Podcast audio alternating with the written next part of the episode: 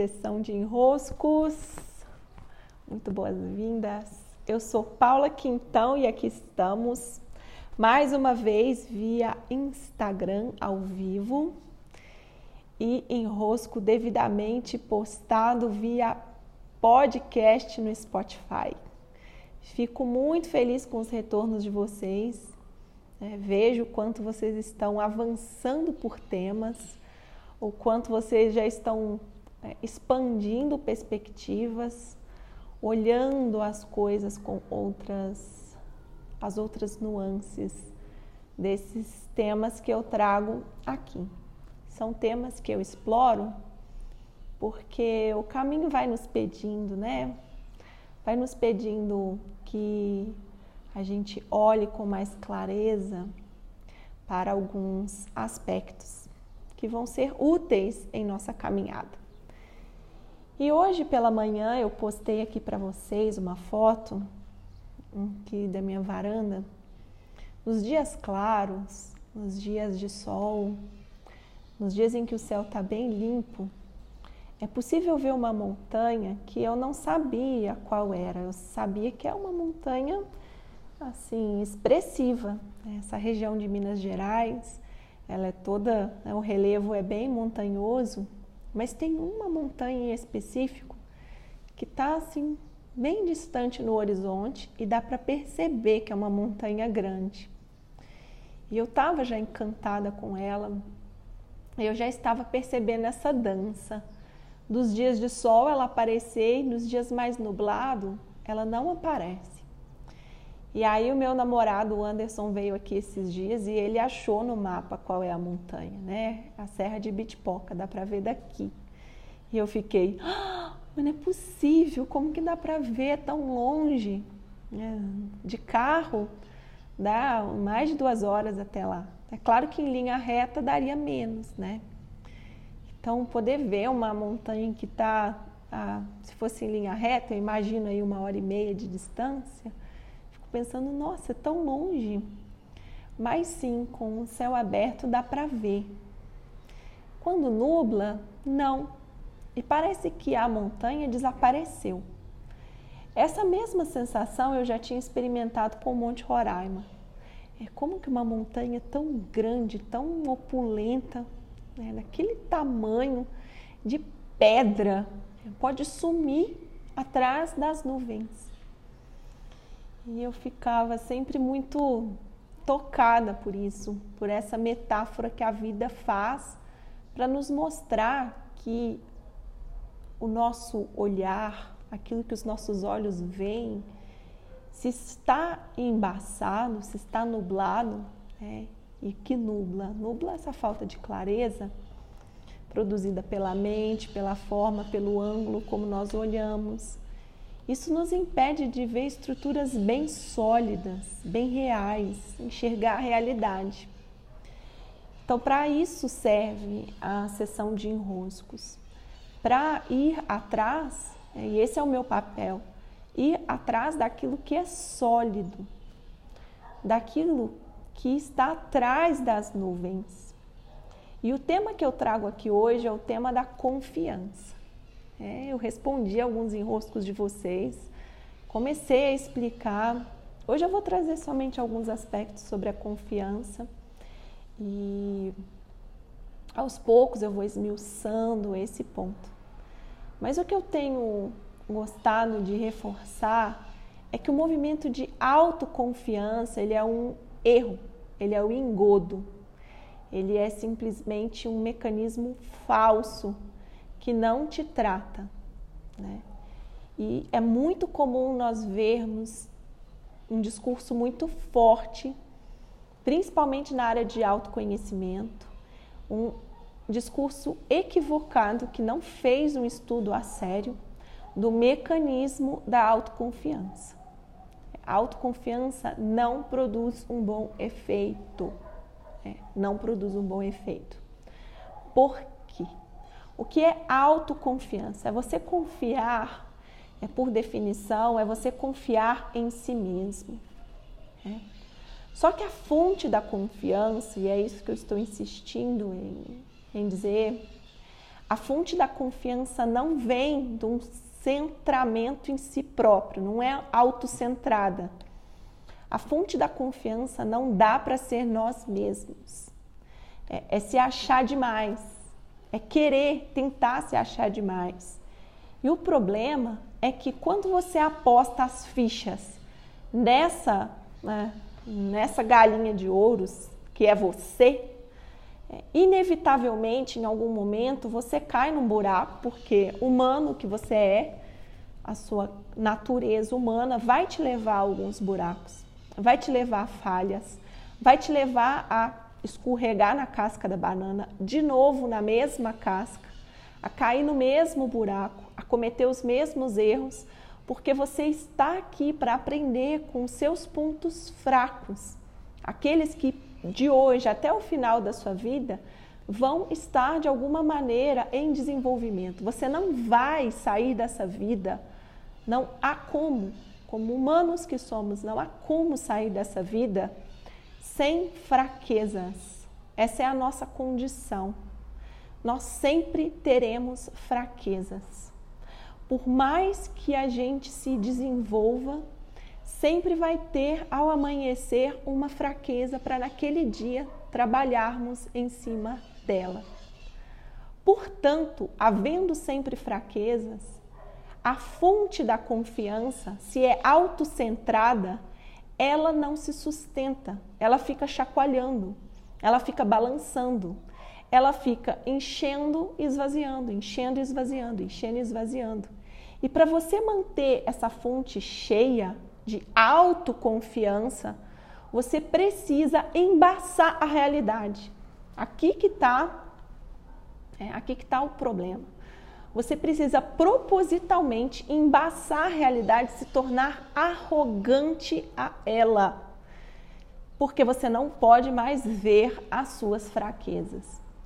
Então, para você manter a autoconfiança, é, a, o seu a fonte autocentrada de confiança, você necessariamente precisa embaçar. E quando você embaça a realidade de você mesmo, você está cometendo o que o Eduardo Gianetti brilhantemente no seu livro Auto Engano, ele explica num calhamaço de livro, né? O Auto Engano. Volta a recomendar esse livro. Né? Em que você se engana propositalmente para ver se você consegue manter uma base sólida de autoconfiança. Conclusão, adiantando aí alguns anos né, nessa sua tentativa, frustração né, e, várias, e vários sintomas né, de neuroses provocadas por essa sua forçação de barra de que a fonte seja você, né, a fonte da confiança seja si próprio. Nós não podemos ser fonte da nossa própria confiança, não dá. Nós somos incompletos demais, imperfeitos demais, humanos demais. Né? Humanos demais. Eu tenho assistido aquele documentário, aquela série documental que a Disney Plus colocou no ar, do Imagineering. É em que todo o processo criativo do Walt Disney, da Disney, ele é narrado. É, então, a criação dos parques, é, a criação de cada, cada um dos parques da Disney. E ali, como é bonito perceber o quão humanos nós somos e o quanto o movimento de tentativa e erro é uma constante nas nossas vidas. A vida não está ganha nunca. É, que bom! Tem sempre o que fazer no dia seguinte. É, então é um movimento ali bem, muito bem narrado, né? Da diretoria da Disney fazendo um movimento de criar novos parques, expandir, expandir, expandir. Veja que poder tem a Disney, que força já tem no mundo. E mesmo assim, humanos, demasiadamente humanos, em mais um movimento de tentativa e erro. E tantas frustrações, tantos equívocos, tantos caminhos né, tortuosos, movimentos de subida e descida, sucesso e fracasso. De onde vem a confiança? Não pode ser de nós. Precisa ser de uma fonte maior que nós mesmos. É, sobre essa fonte eu falo mais depois, é, mas uma fonte maior que nós. É algo maior nos conduzindo.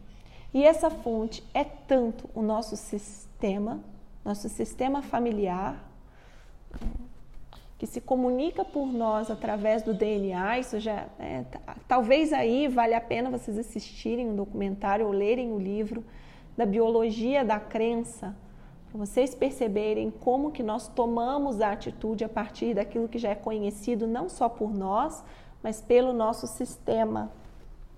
É, por quê? Porque se o meu avô, se o meu tataravô caiu num buraco, inevitavelmente, se aquele buraco foi muito grande, aquele registro fica disponível para as gerações seguintes, em forma de crença e em forma de generalização também. Vocês podem ouvir o meu podcast sobre a falsa ideia de crença limitante para compreenderem mais esse mecanismo. Mas o sistema que é maior do que nós, o sistema que que nos trouxe até aqui, que é graças a Ele que existimos, né? a um pai, uma mãe e todos aqueles que avançaram antes deles, porque vocês acham que a gente está aqui por, né, pela nossa beleza especial? Não, porque eles chegaram até aqui e a gente nasceu como consequência desse avanço do próprio sistema. Então, de onde vem esse fio? Confiança. De onde vem esse fio? Confia, confia confia, confio. De onde vem esse fio que sustenta a nossa existência? Vem do sistema familiar, porque senão sem esse fio a gente não estaria aqui. É, inclusive, materialmente, esse fio é representado pelo cordão umbilical. Sem esse fio, não estaríamos aqui. Ponto. Da mesma maneira sem um fiar com algo maior do que a própria vida biológica, é, que é uma magia, que é uma divindade. Porque como você explica a vida se constituir? Não se explica. É algo que acontece. É algo acontece regido por uma inteligência maior, que aqui toma a liberdade de chamar de Deus. Mas é uma inteligência maior que sustenta a vida, porque não tem menor, não tem a menor explicação. O que sustenta a vida, senão por uma inteligência maior do que ela. E essa inteligência maior também desce. Né? Desce. Se eu me desconecto dessa fonte, sistema familiar, e algo maior que tece a existência, não tem como. Simplesmente tem como eu sair de casa. Não tem confiança, não tem que, não tenho base, não tem fundamento, eu não tenho solo. Então aqui tem dois ajustes a serem feitos. Né? Primeiro, tirar de nós essa confiança autocentrada. Isso é um equívoco dos grandes.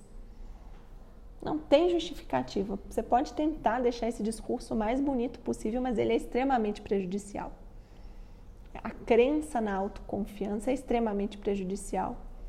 E de outro lado, você desenvolver sua verdadeira fonte. A fonte com seus, que é o seu sistema familiar, sem ele você não teria fio para estar aqui. E a fonte com algo maior que cria a vida, que possibilita a existência. É muito lindo. Então, eu queria dar esse panorama geral, porque eu respondi em poucas linhas de sessão de enroscos de sexta para sábado, de sábado para domingo. Vocês encheram minha caixa de entrada com perguntas, perguntas, perguntas. Eu adoro, nem, mas não consigo responder a todas. Às vezes eu só dou um. Tô ciente, né? Eu curto lá o que vocês escreveram, porque senão eu não conseguiria nem abrir as mensagens de vocês mas aqui estou dando mais detalhes sobre o que é esse mecanismo tá? e as consequências deles. Por exemplo, a pessoa que me mandou um enrosco dizendo que não consegue ter relacionamentos longos, não consegue ter amizade, só quer se isolar, isolar, isolar. Ela me perguntou o que está por trás disso. não quero estar perto das pessoas, não quero ninguém comigo. A, a fonte disso é a patologia chamado, chamada autoconfiança. Né? Você não quer ninguém perto, você acha que não precisa de ninguém? Que curioso, como que você não precisa de ninguém? Até para você ter essa internet, para você estar conectado aí nesse mero iPhone, nesse seu celular aí. Sabe, você precisa que um monte de gente esteja fazendo coisas por você para você estar viva. Então tem algo muito maior, uma regência muito mais bem orquestrada, mas você está tão centrado na tua autoconfiança, né, você acha que não precisa de ninguém. Você acha que você está lá e você precisa dessa arrogância para sustentar a autoconfiança. É, só te prejudica. Agora, se você ó, fica, como diz meu professor Décio, né? Minas, Minas, Minas. Aí você se rende a uma fonte. É como se você estendesse a sua mão para receber um recurso que está disponível, mas né, disponível, você disponível numa postura disponível de quem sabe que precisa receber. Então, menos, né? Muito bom. Acredito que com isso vocês têm uma boa dose de clareza. Lá fora está um final de tarde claro. A montanha de Bitpock está se revelando para mim nesse belíssimo final de tarde. E gosto muito de estar aqui ao vivo pelo Instagram. Não dá para eu avisar antes, como eu disse, né? Senão impossibilita eu estar aqui se eu ficar agendando o horário.